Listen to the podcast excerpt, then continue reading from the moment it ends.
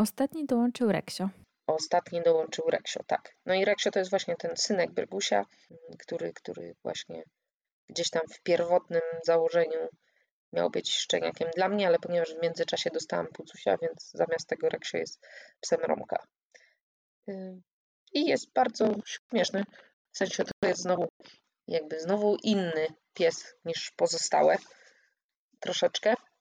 I taki jeszcze jest bardzo. Mm, on ma teraz dwa lata, będzie miał niedługo, będzie miał dwa lata i on z kolei właśnie w odróżnieniu od Bregusia, który się urodził dorosły, to Reksio ciągle jest dzidziusiem. I taki widać, że jest y, psem, który jeszcze potrzebuje troszkę czasu, żeby tak dojrzeć yy, i troszkę się tak yy, jakby poważniej podejść do pracy, bo on na razie jest w ogóle prześmieszny i przeuroczy i my się śmiejemy, że on jest golden retrieverem, bo y, ma po prostu takie nastawienie do życia, że wydaje mu się, że wszyscy chcą się z nim przywitać i wszyscy go lubią i on się chce przywitać ze wszystkimi ludźmi i ze wszystkimi pieskami. To jest w ogóle bardzo nietypowe, jak na owczarka pirenejskiego. Właśnie, właśnie bardziej się zachowuje jak jakiś golden retriever niż jak owczarek pirenejski. Nie? Ale jest prze, przesłodki i przezabawny, naprawdę. Taki bardzo... Mm, taki życiowo jest też bardzo przyjemny, bo jest taki właśnie wesolutki i przyjacielski. Mieszkasz jeszcze z innymi psami? E, tak, dlatego że y, mój partner jest y, też jakby uprawia agility, więc y, my mamy w sumie 8 psów, z czego 4 to są moje psy, 4 to są psy Romka i mamy, licząc od najstarszych w tej chwili, to mamy Brawę i Ewoka i to są psy z jednego miotu. Więc to jest nasza pierwsza para bliźniąt. Potem mamy Flaszeczka, który jest y, psem Romka, y, ale jest takim tak naprawdę naszym pieskiem, jest bardzo kochanym Flaszeczkiem. Y, później jest w kolejności starszeństwa Breguś. Czekaj, bo zaraz się po... Ile już wyliczyłam? Cztery wyliczyłam, tak. Później jest Murdzałek, który jest piąty. Później są kolejna para bliźniąt, czyli Zelda i właśnie Pucek. No i najmłodszy jest Reksio.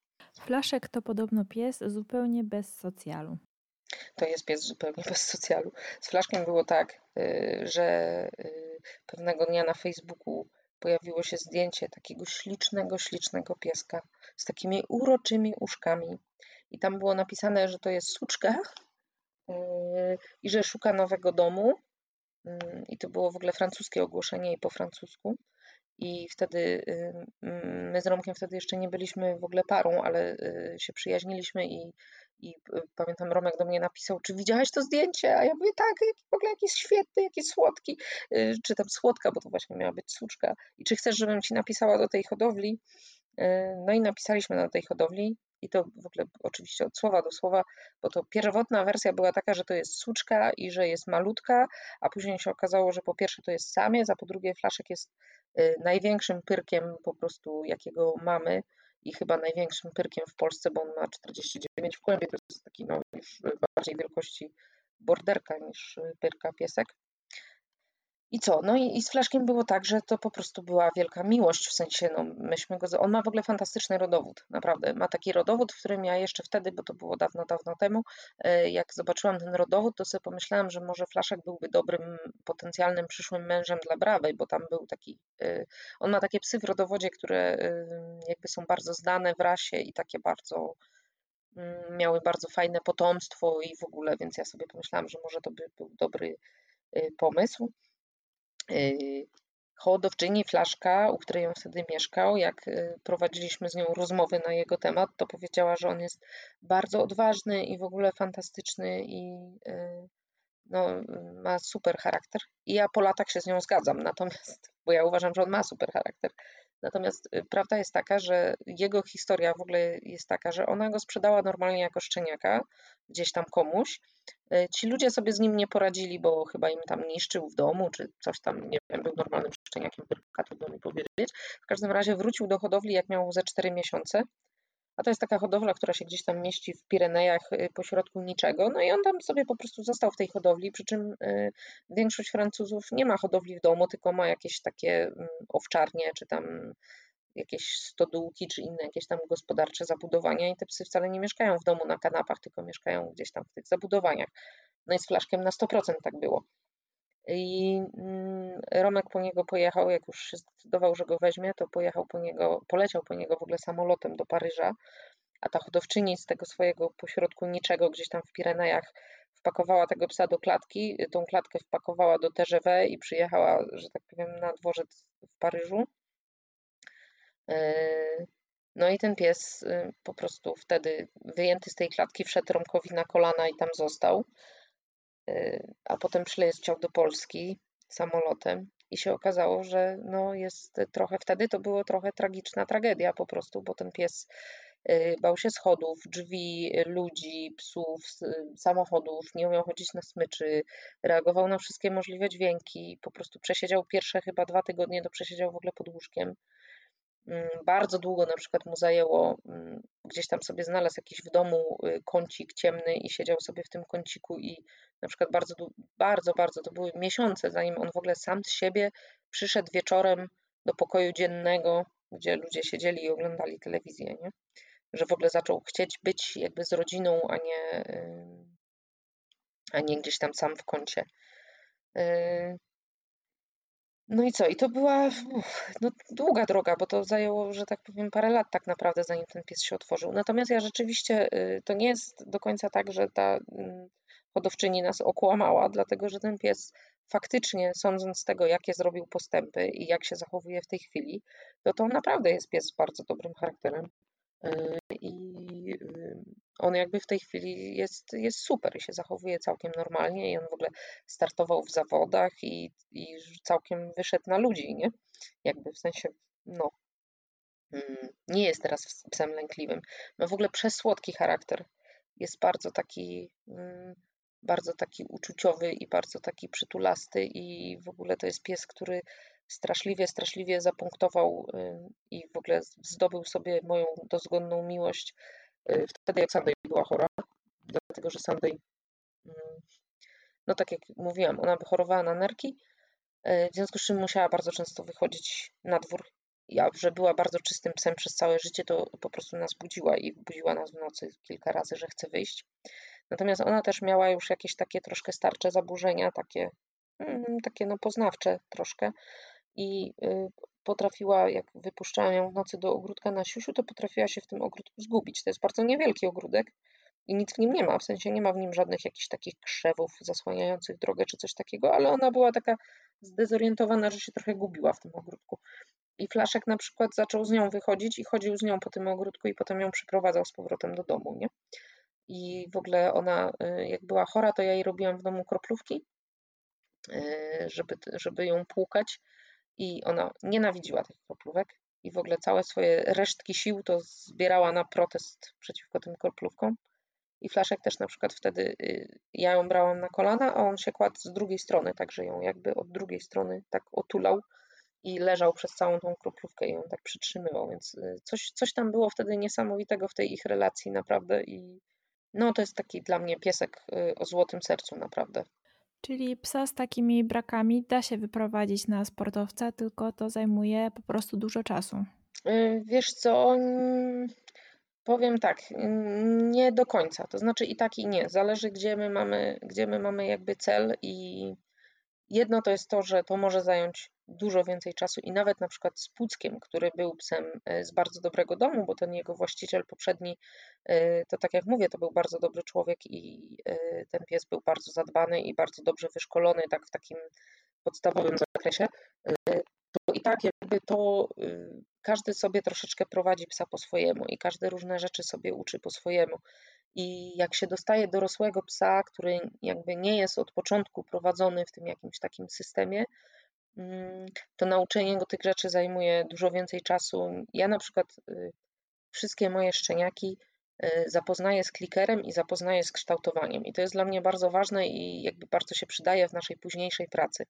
I, i służy temu między innymi, że ten pies się uczy uczyć i uczy się rozwiązywać zadania i uczy się takiego poczucia sprawczości, że to, co on robi, to mu przynosi nagrodę.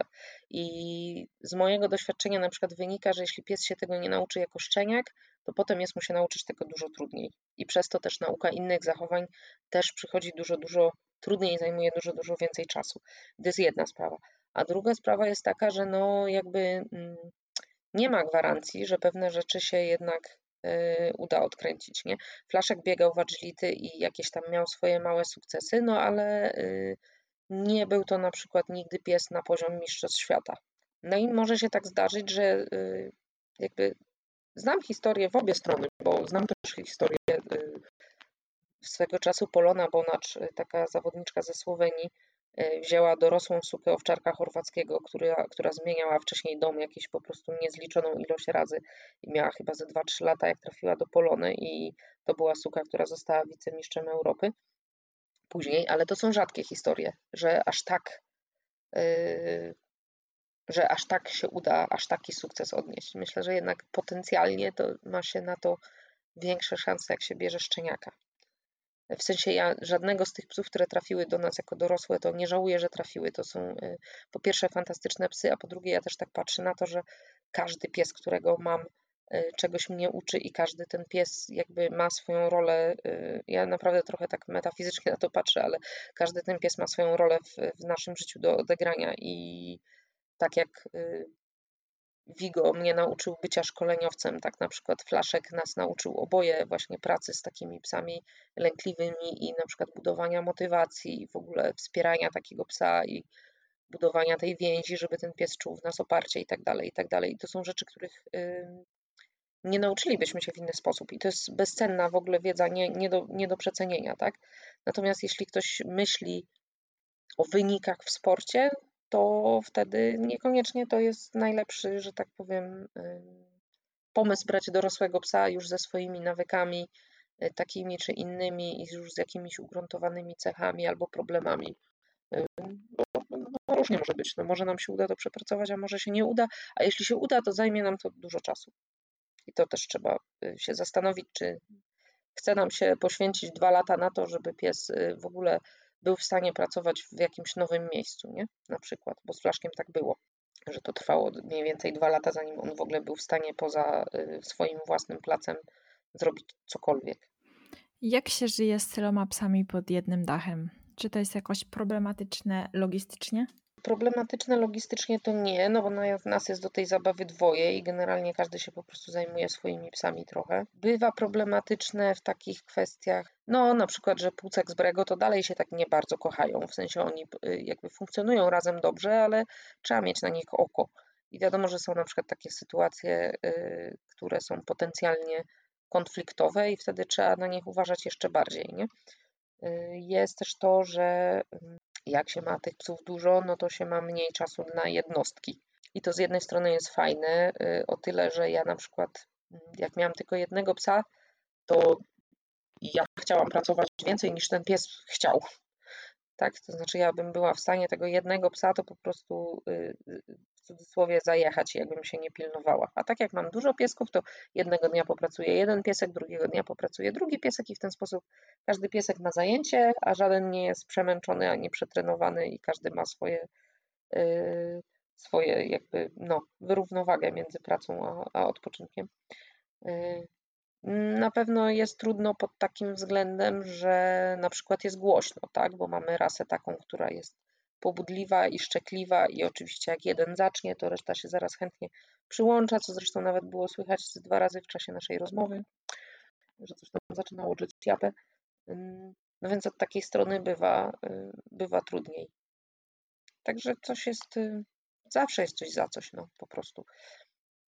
Jak się ma tylko, y, też jakby to, że się ma na przykład dużo psów i że one żyją w stadzie, to daje też tym psom mm, jednak też zapewnia jakąś ich potrzebę. W sensie psy są zwierzętami społecznymi i ja na przykład widzę, że te moje psy żyjąc razem w tym stadzie y, mają swój układ, mają swoje przyjaźnie, mają swoje jakieś takie rytuały, że na przykład ktoś się rano z kimś tam bawi, tak? Albo ktoś tam komuś myje wieczorem pyszczek. I myślę, że to jest coś, co jest im też potrzebne i y, pies jedynak na przykład tego nie ma, nie? Ale z kolei na przykład moje psy, ponieważ mają to zaspokojone w domu, to mają bardzo niewielką potrzebę kontaktów z innymi psami. I właściwie żaden z moich psów, poza Rexiem, który jest Golden Retrieverem w głębi ducha, yy, nie szuka kontaktów z innymi psami, mm, takimi spoza domu. Mamy parę psów takich znajomych, na przykład, z którymi tam czasem chodzimy na spacer, to tak, bo to jest takie trochę przyszywane, mm, jakby takie trochę przyszywane prawie stado i one się lubią, ale na przykład nie mają w ogóle tak jak spotykamy jakiegoś pieska na spacerze, to moje psy nie chcą wcale z tym psem kontaktu.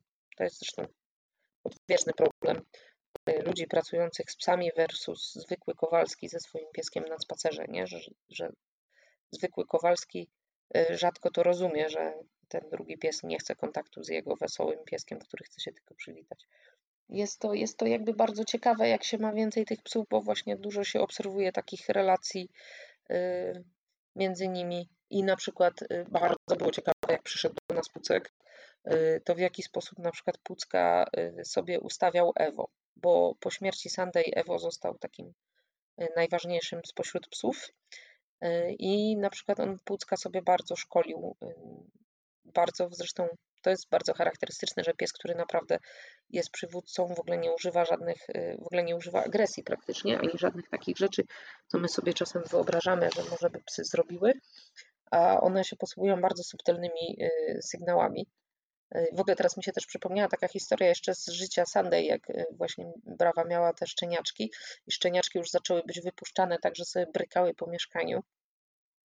I była wtedy Sunday i był wtedy Wiguś. I Wiguś był pieskiem, y, który całe życie miał charakter starego, zgryźliwego tetryka i po prostu na wszystkich burczał zawsze. I jak te szczeniaki pierwszy raz się zetknęły y, oko w oko z Wigusiem i Wiguś zaburczał, to one uciekły, ale one się bardzo szybko nauczyły, że on po prostu non-stop burczy i non-stop się na coś złości i zaczęły to kompletnie ignorować, ale naprawdę to było błyskawicznie, w sensie y, jeden, dwa dni i one miały totalnie wywalone na jego burczenie.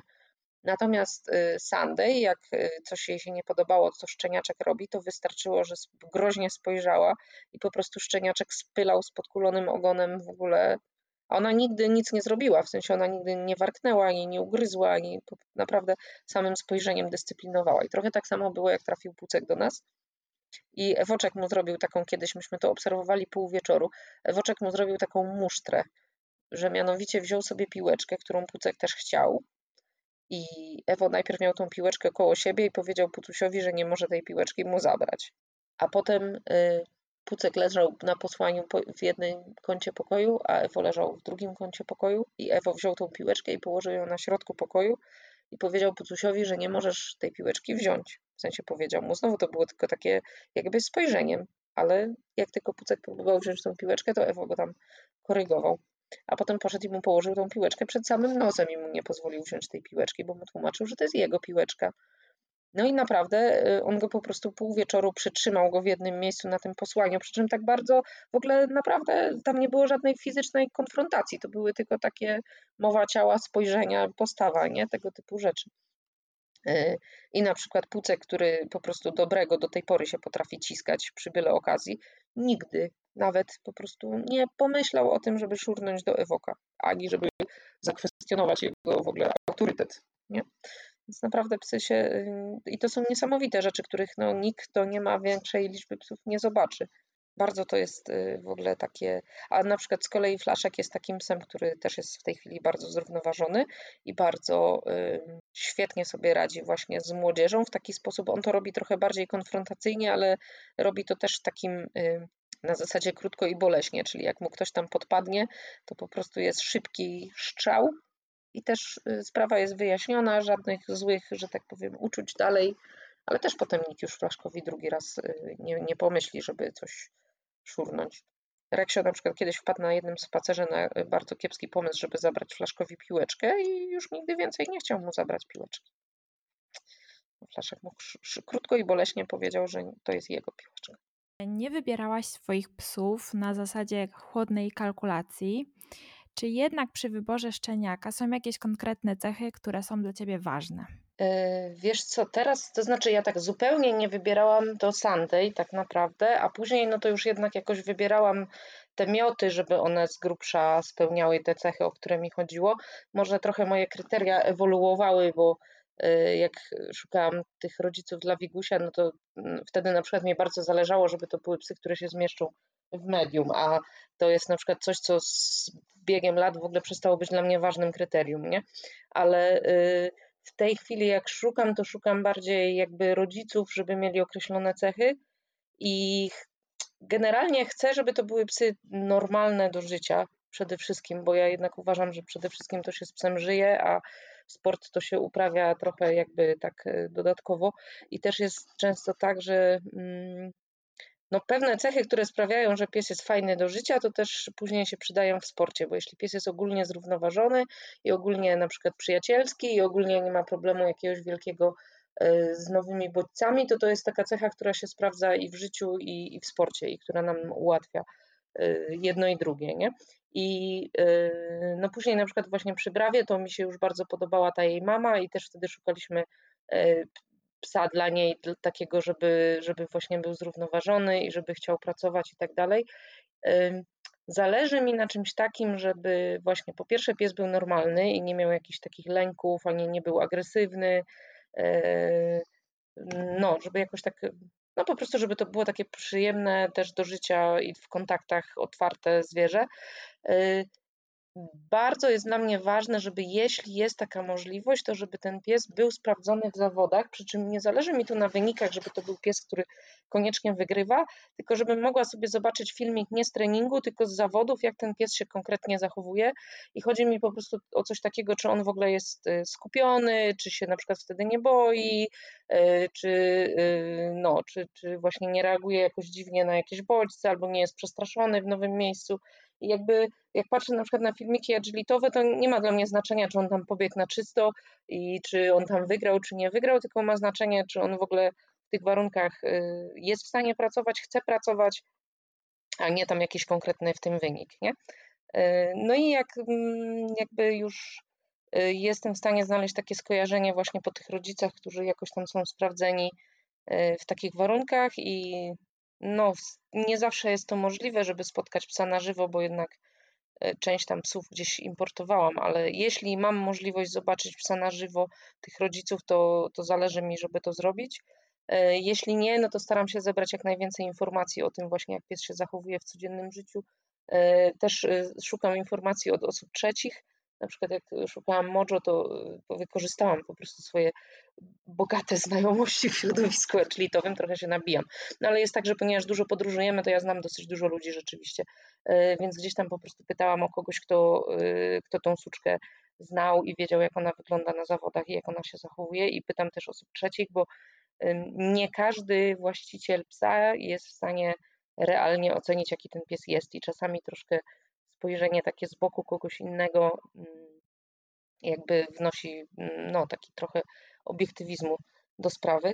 Y, później już jak, jak zakładam, staram się też w ogóle zebrać jak najwięcej informacji o krewnych y, danego psa. W sensie nie tylko o rodzicach, tylko jeśli mam taką możliwość, to fajnie, jeśli coś mi się uda dowiedzieć też o dziadkach, o rodzeństwie i tak dalej, czyli robię taką weryfikację trochę poziomo i pionowo rodowodu w tej chwili. Natomiast już samego szczeniaka, no to już y, w momencie, kiedy znajdę skojarzenie, które budzi moje zaufanie i jakby ci rodzice i, rodzina w ogóle tego szczeniaka spełnia jakieś tam moje założenia, to już samego konkretnego szczeniaka z metu to, to, już, to już jest bardzo na czuja, że, że po prostu mam jakąś chemię i czuję, że to jest to albo, albo nie. Y, I, I to czasami w ogóle nie jest racjonalne, nie? W sensie bywa tak, że szczeniak naprawdę pokazuje fajne cechy przy jednej osobie, a nie pokazuje ich przy innej osobie, no bo jest właśnie przeznaczony dla kogoś tam i dla tej osoby będzie, ta osoba będzie w stanie z niego wydobyć to, co najlepsze. W ogóle tak się zdarzyło też na przykład z jednym szczeniakiem e, po brawie, miałam taką suczkę w tym miocie i ten miot był ogólnie bardzo, tak jak mówiłam, nie, że on był w ogóle bardzo wyrównany, ten miot był bardzo fajny, ale była taka jedna suczka, która była taka trochę wrażliwsza i taka trochę miększa i na przykład jak y, poszliśmy do weterynarza na y, pierwsze szczepienie i chipowanie, to to był jedyny szczeniak, który tam się w ogóle strasznie zaczął telepać tak z nerwów, po prostu cała taka aż zaczęła drżeć. I ja miałam trochę obawy, jak, czy ten, jak ten szczeniak wyrośnie, ale Y, jednej, jednej y, osobie po prostu się ta suczka strasznie od samego początku podobała. Y, no i do niej rzeczywiście trafiła i w ogóle jako dorosły to jest super pies. W ogóle nie ma żadnych problemów, niczego się nie boi. Jest bardzo otwarta, bardzo zrównoważona i właśnie jakby tam zagrała ta chemia i ona jakby właśnie pokazała te swoje najlepsze, najlepsze cechy przy tej właścicielce.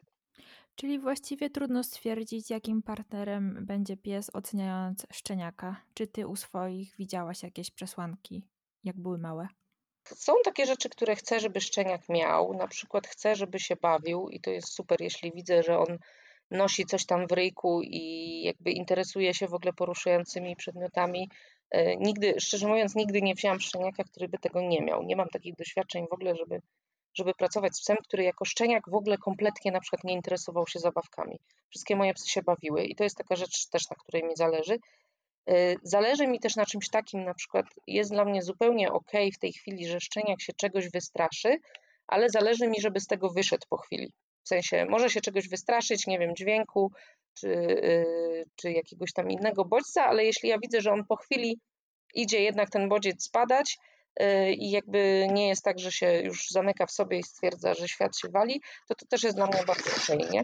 Natomiast takie inne pozostałe cechy, to szczerze mówiąc, wydaje mi się, że ciężko jest u szczeniaka sprawdzić, yy, bo szczeniaki się bardzo zmieniają ja widziałam w tym moim miocie, jak bardzo się szczeniaki zmieniały, że Y, mi się na przykład wydawało, że szczeniak, który jest bardzo dominujący, bo się bardzo tak z rodzeństwem bawił, y, jakby drapieżnie y, i tak bardzo je tam próbował przewracać, przygniatać do ziemi i w ogóle, jak został sam, bo to akurat Brego był, jak został sam u mnie w domu z dorosłymi psami, to wobec dorosłych psów to był po prostu najbardziej submisywny i pokojowo nastawiony pies w ogóle bez, bez takich jakichś zapędów, żeby gdzieś tam sobie rządzić. Także mi się wydaje, że część rzeczy to jest ciężko, mm, ciężko ocenić, a część rzeczy też wychodzi już w takiej konkretnej jakby robocie i też, też chyba ciężko jest je przewidzieć, e, jak pies będzie na niektóre rzeczy reagował. Także ja chcę, żeby szczeniaczek był wesoły, przyjacielski i bawił się zabawkami, to jest taki fajny bonus, a jak to ma, to ja tak uważam, że już zresztą sobie poradzę. Też mam takie nastawienie, żeby trochę podążać za tym, co, co ten pies pokazuje. Brawa na przykład była takim psem, który jak zaczynałam z nią trenować agility, to była bardzo zapatrzona we mnie i miała bardzo duży problem e, jakby ze skupianiem się na przeszkodach. I nawet mam dużo takich zdjęć, że brawa gdzieś tam już biegnie jakąś sekwencję, a cały czas ma głowę odwróconą i patrzy na mnie. Nie? I to był na przykład taki problem, który ja u niej widziałam i na którym sobie tam spokojnie pracowałam. To zajęło trochę czasu, żeby to u niej wypracować, ale, ale to wypracowałam i, i mam z nią to. to y, a Mojo na przykład była takim psem, który w ogóle nie miał takiego problemu, tylko od samego początku miał rwanie na te przeszkody i taką pracę y, niezależną. No i z nią akurat pracowałam więcej, żeby się skupiała na mnie, ale to są, to są dla mnie takie detale, że jak widzę, że któryś element mi kuleje, to sobie po prostu nad nim pracuję, ale mm, myślę, że to na przykład jest ciężko przewidzieć, y, tego typu rzeczy, na ile pies na przykład będzie niezależny w pracy, bo to czasami zupełnie, nawet zupełnie wygląda tak, że pies inaczej się zachowuje w życiu takim codziennym. Na przykład Moczo w życiu codziennym jest psem, który jest po prostu y, chodzi dwa metry ode mnie na spacerach i cały czas na mnie patrzy, a na to, że pracuje 20 metrów ode mnie i jak, jak tylko ja się spóźnię, to ona mówi, dobra, dobra, już widzę ten tunel, to ja go sobie tam zrobię. A jakie masz podejście do wychowania szczeniaków na przyszłych sportowców? Wolisz pracować od początku, czy dawać szczeniakom czas na bycie szczeniakiem? Jak to widzisz? O, ja to, to jest mój ulubiony temat. Po prostu ja nawet kiedyś napisałam artykuł na blogu na, tym, na ten temat. Y, ja pracuję z psami od początku, natomiast to jest kwestia tego, y, co się robi. Nie? Ja jakiś mam taki swój y, zgrubny plan szkoleniowy, natomiast bardzo mnie irytują tendencje dwie przesadne, to znaczy jedna tendencja, z której troszkę już wyrośliśmy i teraz się to wahadło jakby przechyliło w drugą stronę, to jedna tendencja była taka, że się robiło z psami e, bardzo dużo, bardzo wcześnie i te psy bardzo młode już na przykład robiły wszystkie przeszkody, jakieś długie sekwencje i tak dalej. E, ja szczerze mówiąc też przeszłam taki etap trochę, bo na przykład jak patrzę na filmiki, co robiła Brawa w wieku jednego roku, to później już żaden mój pies tak dużo nie robił w wieku jednego roku. Y, ale no, to jest jakiś taki etap, który wszyscy chyba trochę zbiorowo przeszliśmy, takiego zachłyśnięcia się tym. I to jest tendencja, której nie lubię. Natomiast nie lubię też tendencji, w którą teraz trochę wpadliśmy, i mówiąc my, to mam na myśli tak ogólnie środowisko szkoleniowe i środowisko agilitowe, czyli że teraz ludzie wręcz się chwalą, jak bardzo czegoś ze szczeniakami nie robią.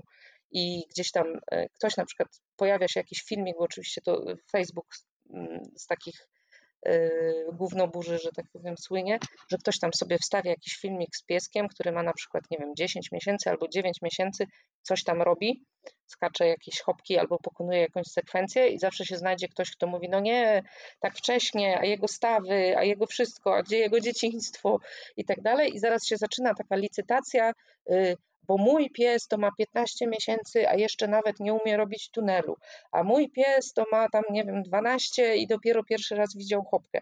I mnie na przykład ta tendencja też strasznie wkurza.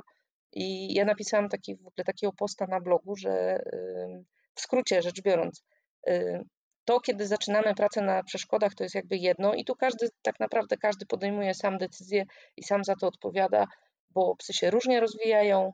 My też mamy różne podejścia. W ogóle psy są bardzo różne i na przykład różnie się uczą różnych umiejętności. W sensie są psy, które potrafią się czegoś nauczyć w niewielkiej liczbie powtórek i to wcale nie jest dla nich jakoś potwornie obciążające fizycznie, bo to nie jest tak, że one muszą zrobić coś 300 razy, żeby to zapamiętać.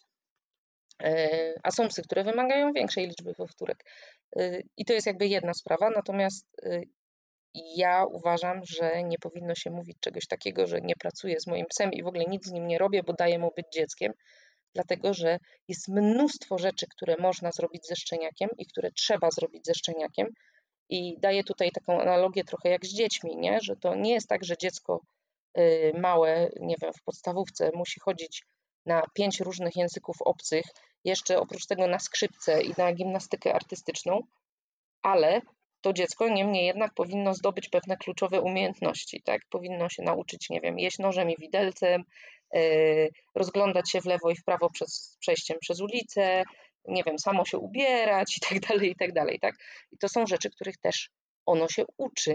I tak samo jest ze szczeniakiem. To nie jest tak, że szczeniak mając 12 miesięcy musi na przykład, nie wiem, umieć slalom albo kładkę, ale ja na przykład bym oczekiwała, że szczeniak Y, czy tam młody pies w pewnym wieku y, umie przywołanie, umie się bawić zabawkami w rozproszeniach, y, zna takie jakieś podstawowe w ogóle komendy, potrafi się wyciszać, potrafi w ogóle pracować z człowiekiem, potrafi się uczyć przez kształtowanie i tak dalej, i tak dalej. To są na przykład takie rzeczy, na których ja się skupiam mając szczeniaka.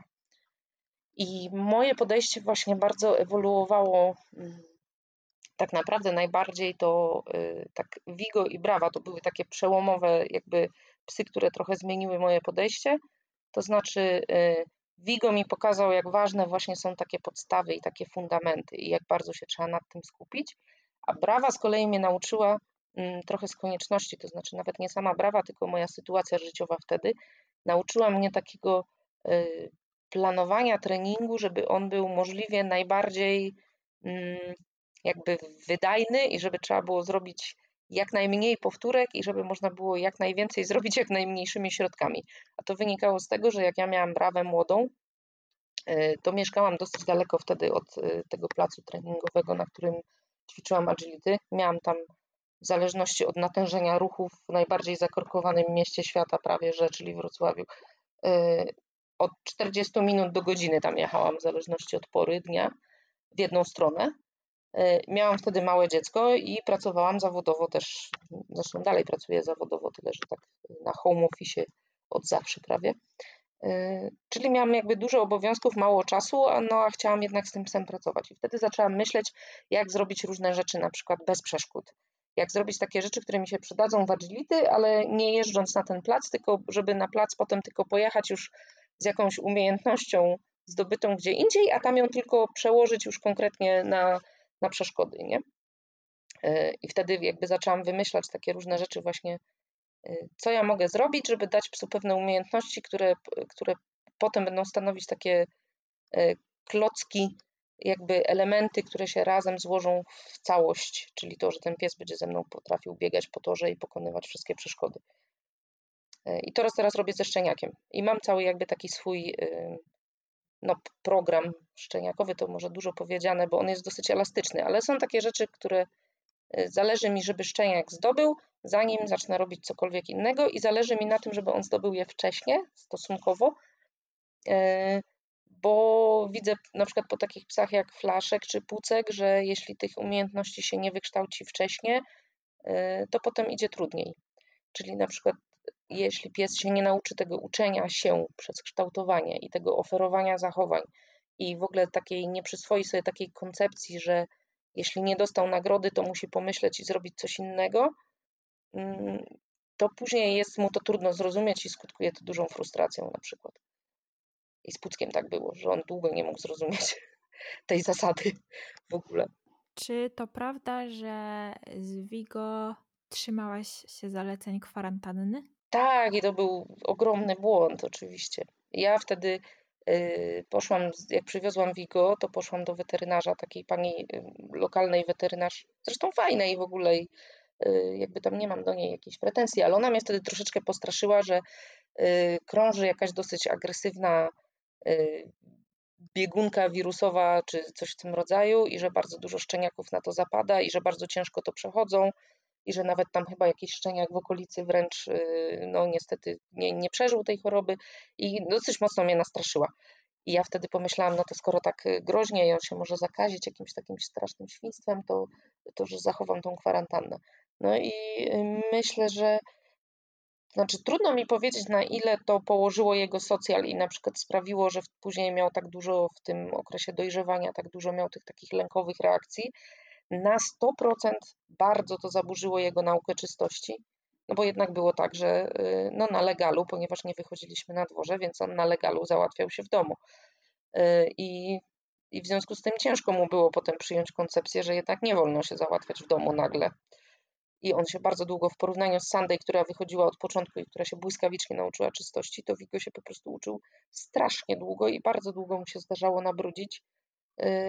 I jeszcze miał później w ogóle w wieku dorosłym takie, miał czasami jeszcze akcje, że on tam jakoś sobie sygnalizował, żeby chciał wyjść, ale jak ja nie zareagowałam dostatecznie wcześnie, bo byłam czymś tam zajęta i nie zwróciłam uwagi na jego subtelne sygnały, to on tam sobie szedł do innego pomieszczenia i jakby się załatwiał bez, jakoś tam stresu z tego powodu. On wymyślił w ogóle y, taki sposób sygnalizowania, że chce wyjść na dwór, który był strasznie nieczytelny. Przypadkiem się go zauczył. Y, mianowicie miałam w przedpokoju w mieszkaniu takie krzesełko i jak wychodziłam z psami na spacer, to prosiłam, żeby one wskakiwały na to krzesełko i jak one tam siedziały, to ja im zapinałam obroże, no i potem sobie wychodziliśmy. I Vigo wymyślił sam z siebie, że sposobem sygnalizowania y, potrzeby i tego, że on musi wyjść na dwór, jest to, że on sobie wskoczy na to krzesełko. I to wyglądało tak, że ja na przykład siedziałam w pokoju y, przy komputerze, coś tam robiłam, a Wiguś sobie wskakiwał w przedpokoju na krzesełko, siedział sobie tam chwilkę, no ale jak ja nie zareagowałam, no to stwierdzał, hmm, trudno, i szedł sobie się załatwić do innego pokoju. I ja jak się zorientowałam, że on to robi że on to sygnalizuje w taki sposób, to y, wymyśliłam lepszy sposób, w sensie nauczyłam go wtedy, żeby on przynosił mi smycz. I on sobie brał smycz z wieszaka i przychodził do mnie z tą smyczą i wtedy już no, wiedziałam, że trzeba z nim wyjść. I to nam trochę pomogło, bo zdobyliśmy sposób komunikacji. Ale teraz na przykład z żadnym moim szczeniakiem nie zachowuję kwarantanny, jakby z premedytacją. To znaczy jest to jakieś ryzyko oczywiście i należy mieć tego świadomość, E, ja mam ten luksus, że teraz mieszkam na wsi i jestem w stanie wychodzić no, na pola takie, gdzie nie ma jakoś bardzo dużo psów. E, jestem w stanie też jakby pod domem, raz, że mam jakiś tam mały ogródek, a dwa, że jestem w stanie pod domem włożyć tego psa w auto i wywieźć go na pole, e, nie przechodząc przez wiochę i nie mając kontaktu ze wszystkimi jakimiś psami, które nie wiem, czy są zaszczepione, czy nie są. No i, i, i po prostu chodzą te szczeniaki ze mną od samego początku teraz na spacery. Myślę, że no, żaden inny mój pies aż tak długo się nie uczył czystości jak Wikuś, więc myślę, że to na, na 100% miało wpływ. A jeśli chodzi o takie umiejętności już stricte obciążające aparat ruchu, to kiedy zaczynasz? E, ja tutaj też nie jestem z takich, y, co, że tak powiem, są jakoś bardzo mm, ostrożni w tym temacie. Dlaczego? Dlatego, że y, po pierwsze, jak sobie popatrzymy, jak się rozwijają dzikie psowate, i naprawdę wbrew pozorom jest na ten temat dużo badań, y, to no nie ma czegoś takiego, że wilki sobie mówią, nie, nie, stary, nie biegaj tyle, albo nie kotłuj się z rodzeństwem, bo wiesz, jeszcze masz tutaj nierozwinięty do końca aparat ruchu. Y, to jest jedna sprawa. Druga sprawa jest taka, że no, ten aparat ruchu też się buduje i koordynacja no, buduje się też przez właśnie przez ten ruch. To nie jest tak, że jeśli my szczeniaka będziemy bardzo ograniczać, Y, to on te umiejętności zdobędzie. Y, to jest jedno. A trzecia sprawa jest taka, że generalnie ja uważam i moja pani weterynarz, która się zajmuje aparatem ruchu, czyli doktor Bocheńska, też się jakby ze mną zgadza, że mm, najbardziej szkodliwe dla szczeniaka jest duża liczba powtórzeń tego samego ruchu. Czyli to nie jest tak, że jeśli szczeniak sobie tam powiedzmy, nie wiem, obiegnie pachołek, y, czy skoczy hopkę, czy coś takiego zrobi, to to od razu mu zrobi jakieś straszliwe kuku. Problem się pojawia, gdyby on ten pachołek obiegł nie raz, tylko na przykład kilkadziesiąt razy, tak, i powtarzał ten sam ruch. To jest troszkę tak, jakbyśmy sobie wyobrazili, y, że uderzamy się na przykład długopisem Y, w kostkę u dłoni, nie? I jak się tak uderzymy trzy razy, to nic się nie stanie, ale jak się uderzymy 300 razy, to będziemy mieli tą kostkę spuchniętą i już tam się zacznie robić jakiś stan zapalny. I trochę tak samo jest właśnie z tymi szczeniakami. Ja się stosuję do takich wytycznych też y, dr Chris Zink, która jest w ogóle jedną z y, no, takich światowych w ogóle specjalistów dziedzinie psiej motoryki i psiego ruchu i tego, jak one się rozwijają. I ona opracowała taką dosyć fajną tabelkę, Y, z takimi ogólnymi wytycznymi, co, co i kiedy można robić. I ja tak luźno się tą tabelką sugeruję. Też przede wszystkim ważne jest, żeby patrzeć na szczeniaka. Moje szczeniaki chodzą na przykład od początku na spacery, z tym, że jak szczeniak jest całkiem mały, czyli ma tam te, nie wiem, 8, 9, 10 tygodni, to ja zabieram na spacer y, plecak taki do noszenia szczeniaka. I po prostu jak widzę, że ten brzdąc już jest troszkę zmęczony, y, to ja go biorę na kwadrans do tego szczeniaka, do tego plecaka, idziemy sobie dalej, po tym kwadransie go wypuszczam, on znowu sobie chwilę biega, potem jak znowu widzę, że się trochę męczy, to znowu go chowam do plecaka i tak dalej. Jak brawa była mała na przykład, to moje dziecko jeszcze było na etapie jeżdżenia w wózku w spacerówce i spacerówka miała pod y, taką, taką półeczkę. I brawa na przykład sama z siebie się nauczyła, że jak była zmęczona, to sobie właziła na tą półeczkę i sobie jechała na tej półeczce przez jakiś czas. I jakby to jest takie cenne, mm, cenna taka wskazówka, nie? Jak szczeniak nam sam sobie y, albo widzimy, że on już troszkę tak sobie troszkę przysiada, troszkę zwalnia, to wtedy mu dajemy odpocząć.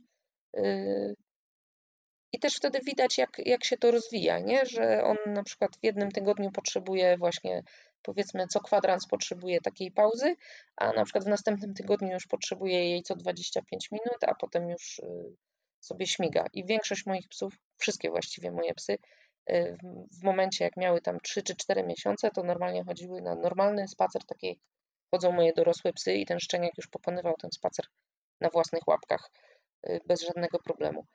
Mm, ja wprowadzam też takie ćwiczenia, na przykład na technikę skoku, które są w ogóle bez wysokości, tylko tam się używa takich regulatorów, y, takie jakby rynny przecięte na pół, albo takie teraz można też kupić takie regulatorki no, z takiego, jakby gąbki oprzytej takim wodoodpornym materiałem. I na przykład wprowadzam takie ćwiczenia, jak szczeniak ma tam 5-6 miesięcy, to sobie zaczynamy to robić, z tym, że właśnie z takim założeniem, że robimy tego mało. Czyli ja to robię na przykład raz w tygodniu, pies sobie robi parę powtórek i koniec. I potem w następnym tygodniu albo za 10 dni robi sobie jakieś troszkę inne ćwiczenie i znowu robi sobie tam, nie wiem, cztery powtórki tego ćwiczenia i koniec ale on już sobie zdobywa jakieś umiejętności, już się tam czegoś, już się tam czegoś uczy i już sobie zaczyna te mięśnie powolutku yy, rozwijać. No i jakby fakt faktem też trzeba wziąć na to poprawkę, że ja mam jednak psy, które są małe lub średnie. W sensie wszystkie moje psy, yy, żaden inaczej, żaden z moich psów nie przekracza tam powiedzmy 13 czy 14 kilo. Yy, no więc to są psy raczej mniejsze niż większe. I pewnie inaczej bym, gdyby mi przyszło do głowy mieć jakąś bardzo dużą rasę, to pewnie bym trochę inaczej to y, sobie tego szczeniaka prowadziła. Natomiast odpukać y, do tej pory ten system mi się bardzo sprawdza i wszystkie moje psy mają zdrowy aparat ruchu do późnej starości i długo, długo w ogóle są sprawne i nic się tam odpukać nie dzieje takiego. A też wspomniałam o takich badaniach właśnie. Y, ja na przykład w tym swoim wpisie na blogu mam zalinkowane też trochę tych, tych badań i bardzo dużo jest takich, że naprawdę, żeby zrobić szczeniakowi krzywdę nadmiarem ruchu, to trzeba po prostu by tego ruchu zrobić tak strasznie dużo, że naprawdę nikt normalny czegoś takiego nie zrobi. Oni robili jakieś badania na przykład z bigielkami, czy jakąś taką tego typu rasą, z bieganiem na bieżni się naprawdę okazywało, że te psy nawet biegały tam, nie wiem, 10 kilometrów na tej bieżni, młode szczenięta, tak, czy tam truchtały na tej bieżni. I to w ogóle nie powodowało żadnych negatywnych skutków na przykład. No moje szczeniaki nie biegają oczywiście na bieżni, ale, ale yy, tak samo jest na przykład takie badanie dotyczące chodzenia po schodach y, bo też ludzie tam bardzo często noszą te szczeniaki do jakiegoś tam obłędnie późnego wieku, a tak naprawdę badanie, które było na ten temat robione, to pokazuje, że ma to wpływ rzeczywiście, ale do trzeciego miesiąca życia. Natomiast po trzecim miesiącu życia już to nie ma znaczenia. Też oczywiście no wszystko z umiarem, nie? czyli gdybym mieszkała na dziesiątym piętrze bez windy, to pewnie bym nie chciała, żeby ten szczeniak codziennie na to dziesiąte piętro 15 e, razy wchodził. Ale jak e, ktoś mieszka, nie wiem, na parterze i musi podejść przez jeden taki podejście z schodów, no to nic się temu szczeniakowi naprawdę nie stanie, jak on sobie wejdzie i zejdzie po tych schodkach. Nie? Jeśli chodzi o agility, od kogo czerpałaś wiedzę przez te wszystkie lata i kto najbardziej na ciebie wpłynął? Ja zaczęłam trenować u Leszka Kalisza we Wrocławiu i to był mój pierwszy trener i bardzo się cieszę, że to był mój pierwszy trener. Myślę, że wtedy yy, i dla takiej osoby jak ja to było w ogóle najlepsze miejsce, gdzie mogłam trafić. Yy, dlaczego? Dlatego, że po pierwsze wtedy na tamte czasy to Leszek był bardzo, bardzo nowoczesny i jakby dużo rzeczy takich robiliśmy yy, typu, nie wiem, był chyba pierwszym trenerem w Polsce na przykład, który w ogóle tam zaczął podejmować jakieś próby nauki stref zbieganych. Albo pierwsze nasze psy były wtedy jedne z pierwszych psów w Polsce, które robiły slalom na obie ręce. To się naprawdę wtedy, jak zaczynałam startować w zawodach agility, to było dużo takich psów, które umiały na przykład robić slalom, tylko jak były po lewej stronie przewodnika, a jak były po prawej, to już nie. I to jest jedna sprawa, że on w ogóle miał wtedy naprawdę takie bardzo twórcze i bardzo nowatorskie podejście do różnych rzeczy i wymyślał jakieś sposoby takie um, niesztampowe, jak można czegoś tam psa nauczyć. Yy, to jest jedna sprawa. A druga sprawa, i to było dla mnie bardzo cenne, że on bardzo wtedy podkreślał, że ten pies się musi dobrze bawić i że ten pies musi być zmotywowany i że jakby to, że ten pies się dobrze bawi i że, ten, że jest szybki i że chce pracować, to jest ważniejsze niż sam wynik. I na przykład nauczył mnie czegoś takiego, że można się cieszyć na przykład z biegu z dyskwalifikacją, ale w, który był fajny i w którym nam coś tam wyszło, jakaś umiejętność się sprawdziła, yy, i że to jest ciągle jakby sukces, bo coś nam się udało zrobić, co sobie zaplanowaliśmy zrobić, a nie tylko z biegu, który jest na podium, nie? Bo to jest też tak, że to, czy jesteśmy na podium, czy nie, to nie zależy tylko od nas. W sensie może być tak, że my mamy super bieg i pobiegliśmy naprawdę rewelacyjnie, no ale tak się akurat trafiło, że nasza konkurencja była jeszcze bardziej rewelacyjna, nie? I to jest jakby y, poza naszym w ogóle wpływem. I to nie znaczy, że się nie powinniśmy cieszyć z tego, jak sami dobrze pobiegliśmy. I to jest takie coś, co Leszek mi przekazał i bardzo się z tego cieszę, dlatego że ja jestem z natury taką osobą, jak się mówi po angielsku, competitive, czyli ja mam jakby lubię rywalizować, lubię rywalizację, lubię oczywiście też wygrywać i myślę, że gdybym wtedy trafiła na taką osobę, która by mi jakby to y, podbijała i włożyła mi taką definicję sukcesu, że ten sukces to jest wygrywanie, to y, nałożyłoby to na mnie bardzo dużą presję i ja bym wtedy też nałożyła bardzo dużą presję na, na moje psy. A tak to od razu już byłam ustawiona w, taki, w takie definiowanie tego sukcesu trochę inne i bardzo się z tego cieszę. Y, później taką kolejną osobą, która miała olbrzymi wpływ na mnie i to było w ogóle też przełom y, bardzo duży taki, to była Sylwia Trykman. Mm, ja byłam współorganizatorem y, seminarium Agility z nią w Polsce i wtedy jakby byłam tam organizatorem, uczestnikiem i jeszcze tłumaczyłam większość tego seminarium to była po prostu gigantyczna porcja wiedzy i wtedy taka, że no na przykład teraz to już sobie w ogóle nie wyobrażam, że mogłabym pojechać na, takie, na jakieś seminarium, na jakiekolwiek, z jakiejkolwiek dziedziny i przeżyć tak ogromny szok, że po prostu tyle rzeczy można robić inaczej i warto robić inaczej i w ogóle taką całkowitą rewolucję wprowadzić, nie? I to wtedy było, ona na przykład y, uczyła wtedy tych y, komend na ciasne skręty, uczyła y, tych stref zbieganych, no i ona bo myśmy sobie tak coś tam eksperymentowali z tymi strefami, ale to były takie trochę próby po omacku, a ona już miała jakąś taką opracowaną metodę i też nam na tym seminarium opowiadała o tej metodzie.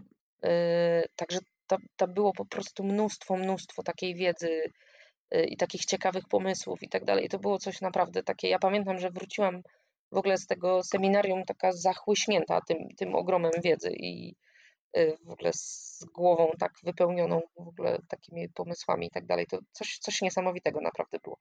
Później też dosyć dużo przez jakiś czas czerpałam od Susan Garrett. Susan Garrett z kolei, to z nią nigdy nie trenowałam jakby na żywo, natomiast ona y, miała świetne materiały takie szkoleniowe y, w formie książek i w formie DVD, a później też jak się pojawiły to w formie kursów online.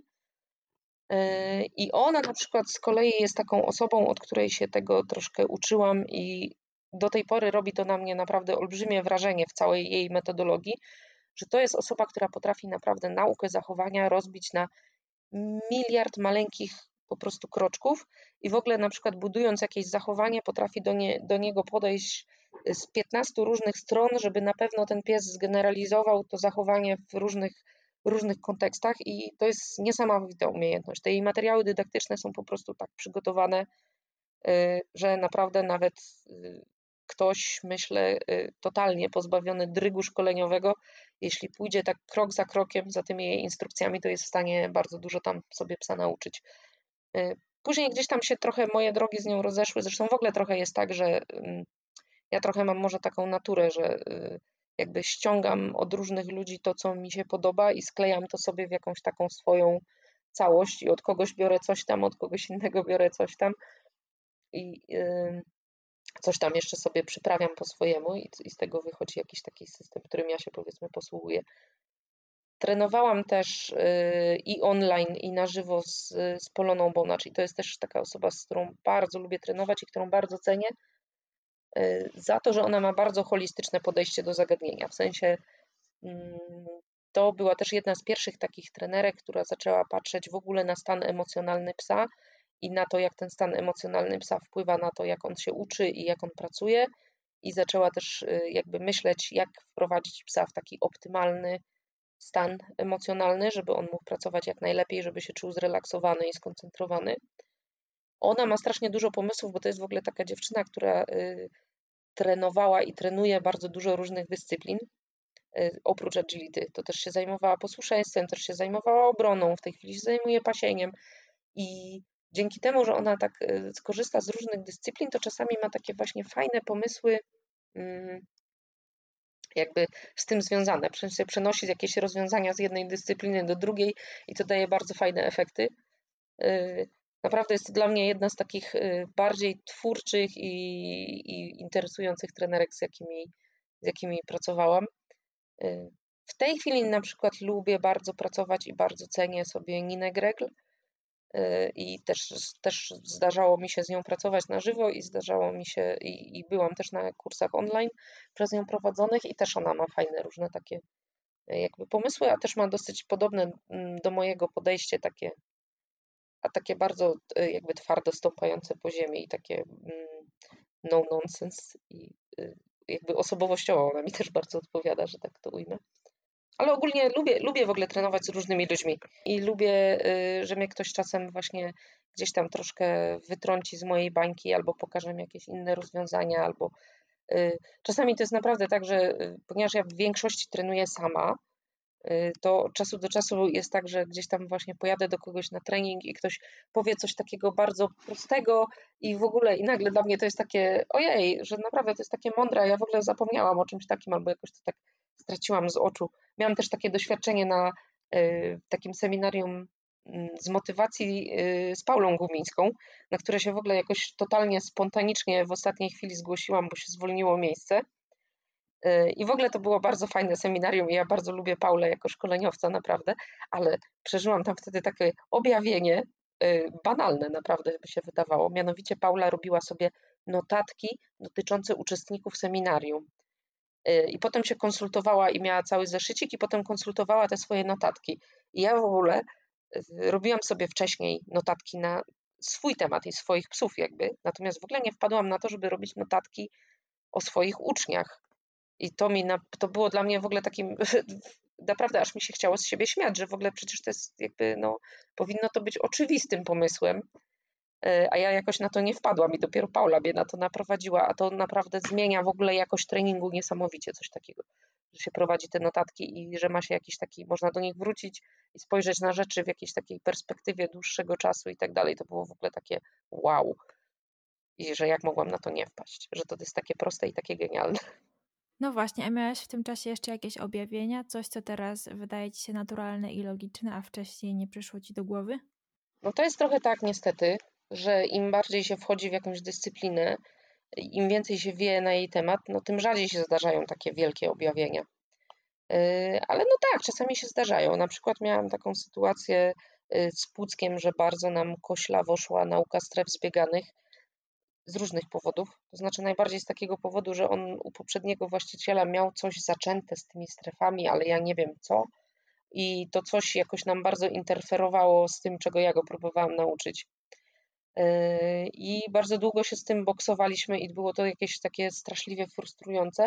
Później byłam mm, na seminarium z Niną Gregl i ona tak oglądała te strefy Pucusia i w którymś momencie stwierdziła, że może po prostu spróbujemy mu dać regulatory, bo on zna regulatory z innych jakby kontekstów, fajnie na nie reaguje.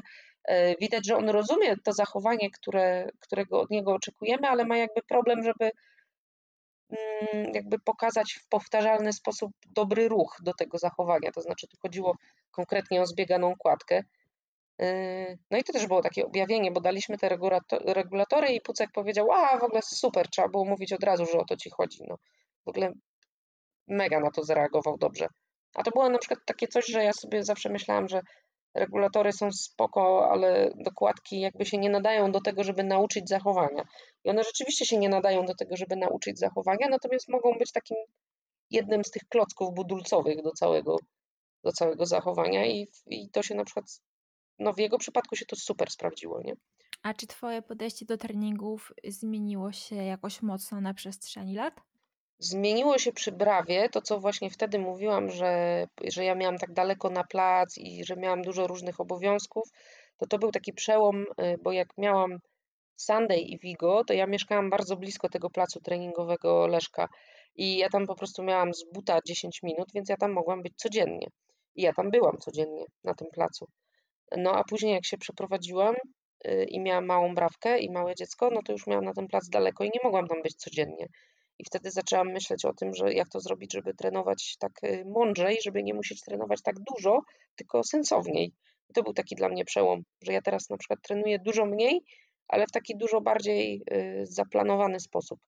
Dużo lepiej, jakby idąc na plac, mam jakiś pomysł, co chcę w danym momencie zrobić i jak chcę to zrobić i tak dalej. I to się na przykład zmieniło. W sensie dużo lepiej się nauczyłam planować treningi. Kontynuacja rozmowy w kolejnej części już za tydzień. Tradycyjnie zachęcam do obserwowania profilu Kochamy Psy na Facebooku oraz mojego Instagrama.